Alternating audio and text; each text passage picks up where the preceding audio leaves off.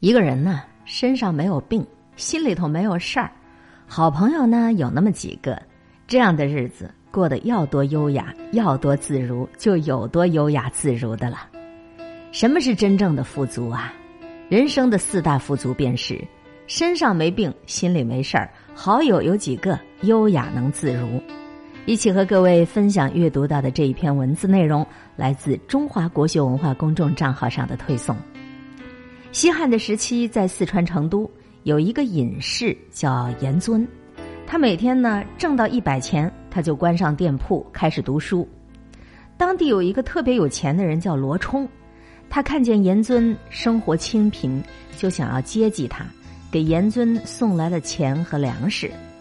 严尊谢绝了他，并且对罗冲说：“我已经非常富足了，而你却相当的贫乏。”怎么可以让贫乏的你来接济富足的我呢？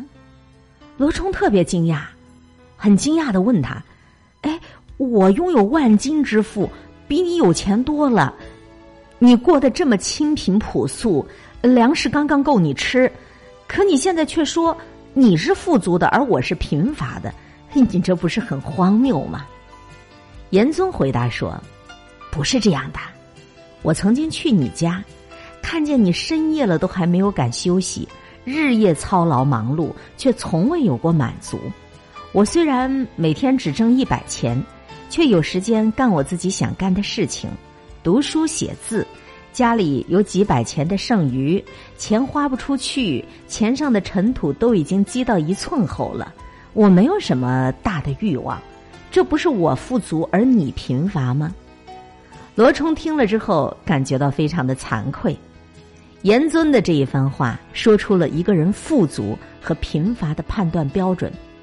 人呢，不能够是为了金钱而活着，不能够成为财富的奴隶，要懂得适可而止，不能够一味的为了财富而不顾其他。这样虽然很富有，其实也很贫穷啊。人生的四大富足，佛经里说，无疾第一利就是没病。知足第二富，一个人能够感恩知足，没有那么多的物质上的欲望，这是第二富有。善友第一厚，身边有特别多的好朋友，这也是一个人很大的富足。无为第一安，很优雅，很自如。这四大富足，咱们用白话文来解释一下，就是身上没病，心里头没事儿，好朋友有几个，过得天天优雅。又自如。俗话说呀，“病来如山倒，病去如抽丝。”身上没病的人体会不到身上有病人的那种痛苦。一个小小的感冒就足以让人好几天都不舒服，没办法安心做任何事儿。而一场大病不但会使自己苦恼，也让自己身边的亲人担忧，谁也别想过上好日子了。所以说，有啥你可千万别有病。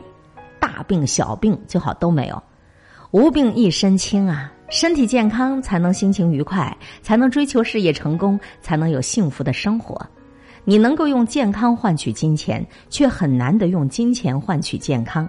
不管你向往的生活是如何的，好身体永远是革命的本钱。都说平平淡淡才是真，其实平平淡淡就是平安，平安就是最大的福，就是无病无灾。人生在世，没病没灾，家里人健健康康、平平安安在一起，这就是最大的富足。生活没病没灾，平安就好。你拥有了如此稳定的基石，还怕没有精彩瞬间的填入吗？人都只能够活一次，不能够任性的要求我再活五百年。我们所能做的就是尽量让这一辈子健康快乐。再说。心里没事儿，跟身上没病相比较而言，心里没事儿也是至关重要的。心中没烦恼，没有心事，时时都知足，事事都知足。世人都有贪欲，突然的带给自己烦恼，日日夜夜的焦虑期盼当中，没有实现欲望之前，都是已经饱受着痛苦的煎熬了。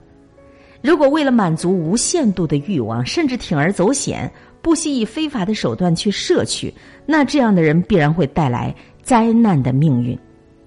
古时候民间流传有一首食不足诗：终日奔忙为了饥，才得饱食又思衣。冬穿绫罗夏穿纱，堂前缺少美貌妻。娶下三妻并四妾，又怕无官受人欺。四品三品嫌官小，又想面南做皇帝。一朝登了金銮殿，却慕神仙下象棋。洞宾与他把旗下，又问哪有上天梯？若非此人大限到，上到九天还嫌低。这是古时候的食不足诗，永远不知足。这首诗形象的表现了人心的不知足，永远没止境。我们何尝不是一边在抱怨生活的艰难，一边又在艰难的生活呢？其实人生完全可以退一步想，简单一点的活，生活不会因为我们的焦虑而改变，也不会因为我们的知足而就没有收获。身上没病，心里没事儿。再来说，好友有几个？清代的沈复在他的自传《浮生六记》里头说：“约几个知心的密友，到野外溪旁，或琴棋试兴，或曲水流觞，或说些善因果报，或论些今古兴亡，看花枝堆锦绣，听鸟语弄声黄。自己一个人独自的快乐，不如跟别人一起快乐。人生怎么可以缺少朋友呢？”作家古龙说过：“对于一个情绪低落的人来讲，朋友的一句鼓励，甚至比世上所有的良药都管用。处于人生低谷的时候，好朋友的热情鼓励、热心帮助，暖身又暖心，可以让我们重新站起来，走过泥泞。最后的一个富足叫做优雅自如。所谓千金易得，优雅难求。富人常常见，自如却少有。”有人说，天地虽小，但能够容下一个优雅而干净的灵魂，就已经足矣。十亩地，一头牛，老婆孩子热炕头，这是传统的农业社会当中农民的优雅自如，一点儿也不庸俗，反倒是契合自然的一种生活方式。工作日出行便捷，归家从容。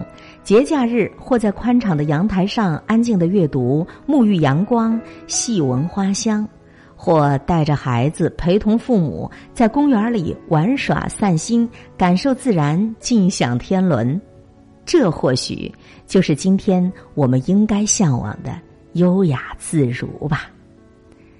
以上我们分享的这一篇文字内容，可能你会觉得太老土、太低调、太消极。